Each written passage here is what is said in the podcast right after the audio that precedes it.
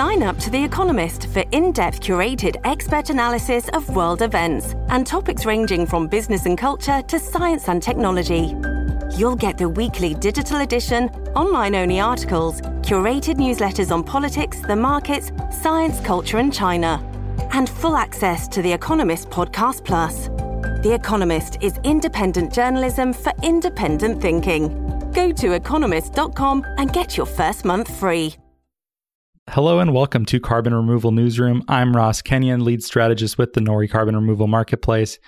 Today we have a Carbon Removal Newsroom veteran back with us, Erin Burns, Director of Policy at Carbon 180. Erin, you had the, I assume, pleasure of testifying in front of the House Science Committee's subcommittee on energy. Congratulations. It looked like uh, you were holding your own in there. What, what took place? What were you doing? Uh, yeah, no, uh, thanks for having me on again. Yeah, so last week I did testify. I will say it's my first time testifying. I worked in the Senate for a long time, so I've prepared for a lot of hearings. Never been on the testifying end, which is, uh, I think both more terrifying, but a little more exciting. So I was there to talk about a bill that is going to be introduced soon, um, called the Fossil Energy Research and Development Act. And this is a bill that was introduced last Congress. They're about to reintroduce it and something we're really excited about. What exactly does the bill do? Uh, what might be its outcomes? Uh, what is it trying to accomplish? Sure. So this bill reauthorizes the Office of Fossil Energy which is the DC way of saying that it updates how the Office of Fossil Energy operates. And so at the Department of Energy, there are several different offices and they work on different types of technology. So there's the Office of Nuclear and they work on nuclear. There's the Office of Energy Efficiency and Renewable Energy and you can probably guess what they work on. The Office of Fossil Energy isn't named quite as appropriately in my opinion. The vast majority of the work that they do is carbon capture. And that's really great. They've done a, re- a lot of really fantastic work. But the last time the structure of the Office of Fossil Energy and their carbon capture work was updated was in 2005. Obviously, the world we live in, uh, both broadly and energy wise, is very different today than it was in 2005.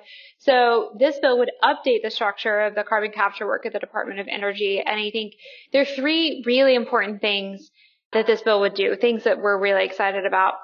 One is that most of the carbon capture work at the Department of Energy to date has been really focused on carbon capture for coal plants. That's not the only place we're going to need carbon capture. And certainly in the US, we're going to need it a lot on natural gas plants and even more so in the industrial sector. So things like steel and cement production, where we don't have a lot of options to decarbonize these uh, plants right now, and carbon capture is one really important tool. So this bill would have the Department of Energy's carbon capture program work not just on coal applications of carbon capture, but also on natural gas and industrial applications. So that's one really important thing. The second thing that we're really excited about is that it would establish the first ever carbon removal program at the Department of Energy. To date, the Department of Energy spent around $11 million ever, not in one year, ever, on direct air capture. That is a drop in the bucket, obviously, and we need a lot more funding, um, especially on the heels of the National Academies of Sciences report that came out at the end of last year. We've shown, you know, I think we're all really aware of how important an R&D component is for getting direct air capture technologies and other carbon removal pathways off the ground. So this bill would establish the first ever carbon removal program and it would make sure that it was well funded. The third and final thing that I'll mention is the Department of Energy does have a carbon use program, but a lot of that has been focused on algae applications to date and it's been funded at about 10 to 12 million dollars ever. Again, uh, I'm sorry, I, 10 to 12 million dollars a year, not ever. So a little more than direct air capture. But that's obviously not at the level that we're going to need if we're going to take full advantage of the opportunities around carbon use or what we call carbon tech. So taking that carbon dioxide and turning it into commercial products or using it to produce commercial products. We have a report out there. Um, my colleagues Rory and Matt uh, authored a report that showed that there's a $1 trillion total available market for carbon tech here in the US alone and nearly 6 trillion globally. So what this bill would do would be to about triple the amount of funding that, that the uh, carbon use program spends at the Department of Energy. So those three things, opening up carbon capture work to work on natural gas industrial applications, establishing the first ever carbon removal program and really scaling up work on carbon tech at the Department of Energy are like, I, I would say at least the three biggest reasons we're excited about this bill, but we're very big fans of it overall. There is a lot uh, of exciting components to that. I'm wondering if we might be able to zoom out a little bit, Erin, because I imagine some of the listeners don't know, and I am not sure I fully understand how this works either. But how much of research that gets done and employed in some sort of commercial fashion does emerge from something that that's government funded and how much is private? Do they focus on on different levels of things? Does this research that's being funded does it count as basic research where there isn't an incentive for people to otherwise pursue it? And i imagine this is if nothing else a very big signal that this tech is coming uh, and it is a signal to private companies to go along in their own way as well I loaded a lot in there, so you have your choice, your pick of the litter. Of yeah, questions. no, I think that's a great question. Um, I think that overall federal research is really, really important. So the Office of Fossil Energy, they do some lab scale research. Um, the National Energy Technology Laboratory in my home state of West Virginia. They also have a Pittsburgh office, but the main one's in Morgantown. They do the bulk of the carbon capture work I'm sorry, the bulk of the carbon capture work is housed um, at that national lab, but other labs are involved.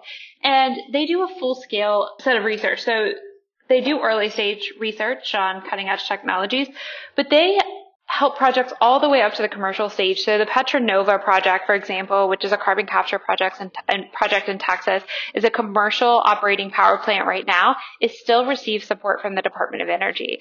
So I think one, that the government does all of those sorts of things. And, and I think that we believe that the Department of Energy has a role in every single stage for new technologies because there, you know, there's a lot of research at the, the early stage on, on kind of new and cutting edge technologies. I think you hear a lot of interest in programs like ARPA-E. The federal government is where a lot of that happens and federal government partnered with university research labs as well. But there's also something called the Valley of Death where you need government support to get these technologies across the Valley of Death where you have kind of proof of concept, you might have a small scale pilot, but to move those up to full scale, commercial scale projects, we have tons and tons of examples where that has required government intervention. I mean, I think the, the kind of classic example of what the, the, the work that the Department of Energy does is solar panels. So when solar panels when they were first invented a long time ago, some folks thought they're only going to be economical in space. That's the kind of energy you need. They, that's how, you know, much sunlight they're going to need. And you can tell I'm not an engineer because this is how I'm describing the technology. Um, I'm definitely just a policy person, but you know, through government research, we improved the technology, but there were government programs like the Sunshot program to bring down the cost of those technologies, and now we see them really widely deployed. And so the, the federal government does kind of all of those types of things. And this bill also includes research not just at the national labs, not just at the lab scale or early stage. It also includes later stage funding for things like large scale pilots and demonstrations of both carbon capture technology and direct air capture technology. And I'll say the, the last thing is that carbon tech or the carbon use program, they work really closely with industry. Um, and, uh, you know, I mentioned that a lot of that is really focus on algae, they work really close with companies in industry now to test out new technologies, to test out, you know, new pieces of things that might, you know, make technologies better and to get those technologies scaled up. So uh, I, would say overall, the federal government has a role in all of those pieces. Hmm. And this might be outside of your ken, Erin, but I was wondering if you could explain, if you know, uh, how this works with intellectual property.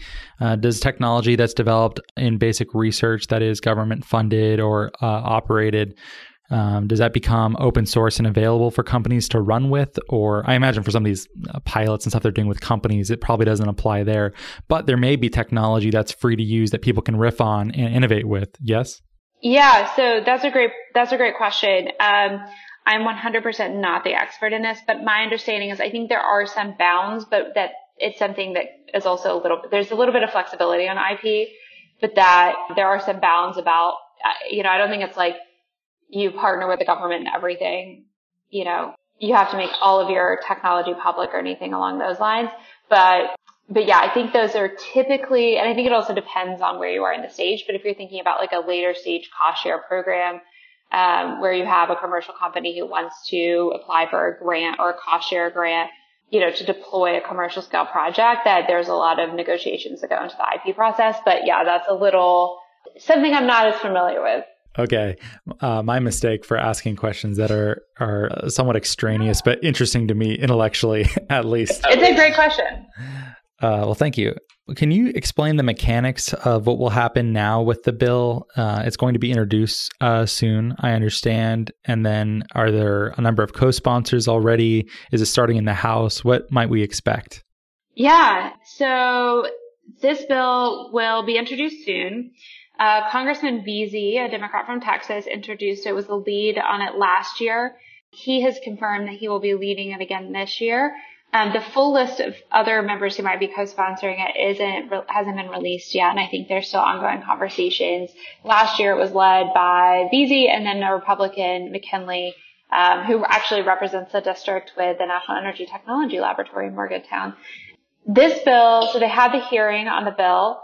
Um, typically what will happen is they'll go through a process where there'll be what's called a markup in the committee where the members will have a chance to vote on the bill, to offer amendments. And then once uh, they go through that process, they'll vote on full passage of the bill outside of that committee.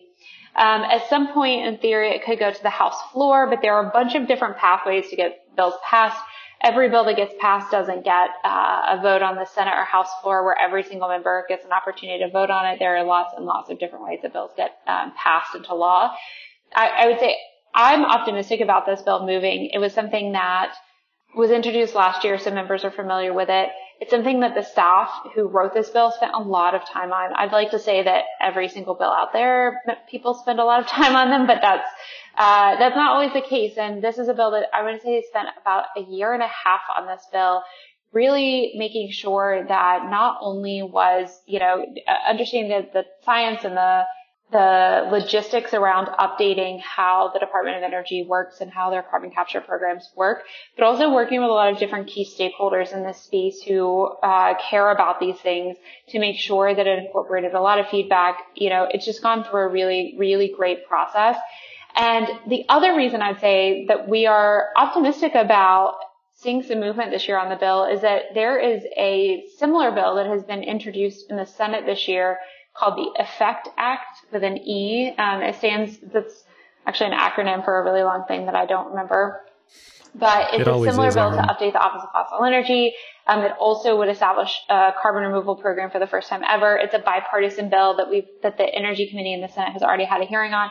So there's just a lot of enthusiasm, and I think that th- there's a lot of enthusiasm for these issues, for carbon capture, for carbon removal, and I think there's a sense that typically they like to to update the structure and programs at the Department of Energy every 10 years or so.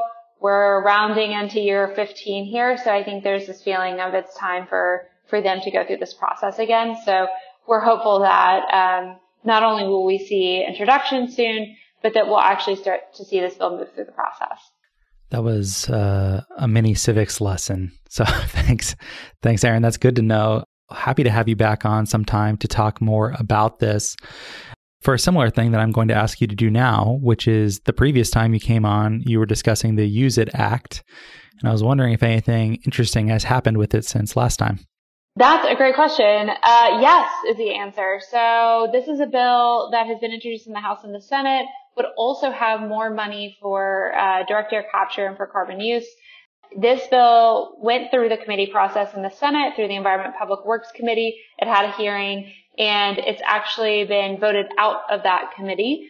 So we are continuing to talk to staff about how to move that forward and hopefully get it passed through the full Senate, um, you know, in the coming months or so. So happy to keep you guys updated on what's going on with the Use It Act. One other thing I would mention is there was another bill that was introduced. It got a little bit less attention, but it was introduced in the House and the Senate, and it's called it's it's an acronym again. Um, we really love acronyms. Use it's an acronym. Effect Act. Something called the Sea Fuel Act, which is a bill that would have funding not just for direct air capture, but also for ocean capture. And all of that would be housed at the Department of Defense. There are some places where they think there might be, uh, I would say, first of all, on ocean capture in particular, the Naval Laboratory, the Naval Research Laboratory has some, has done some research on direct ocean capture. There's also some potential applications on things like aircraft carriers where you could have ocean capture, take the CO2, turn it into fuels. And not only is there a climate benefit, but also potentially a military readiness benefit. And I just wanted to mention that because it was a bill that uh, kind of went under the radar a little bit compared to these other ones and um, is bipartisan in both the House and the Senate. And I think is also reflective of the fact that this is an issue where we keep, you know, Congress after Congress, year after year, month, month after month, we see more and more interest um, from members on both sides of the aisle and how they can help incentivize these technologies about how they can be engaged in carbon removal um, and carbon tech. And so there's just a lot of enthusiasm. I think you're going to start to see or keep seeing more and more activity in Congress on these issues.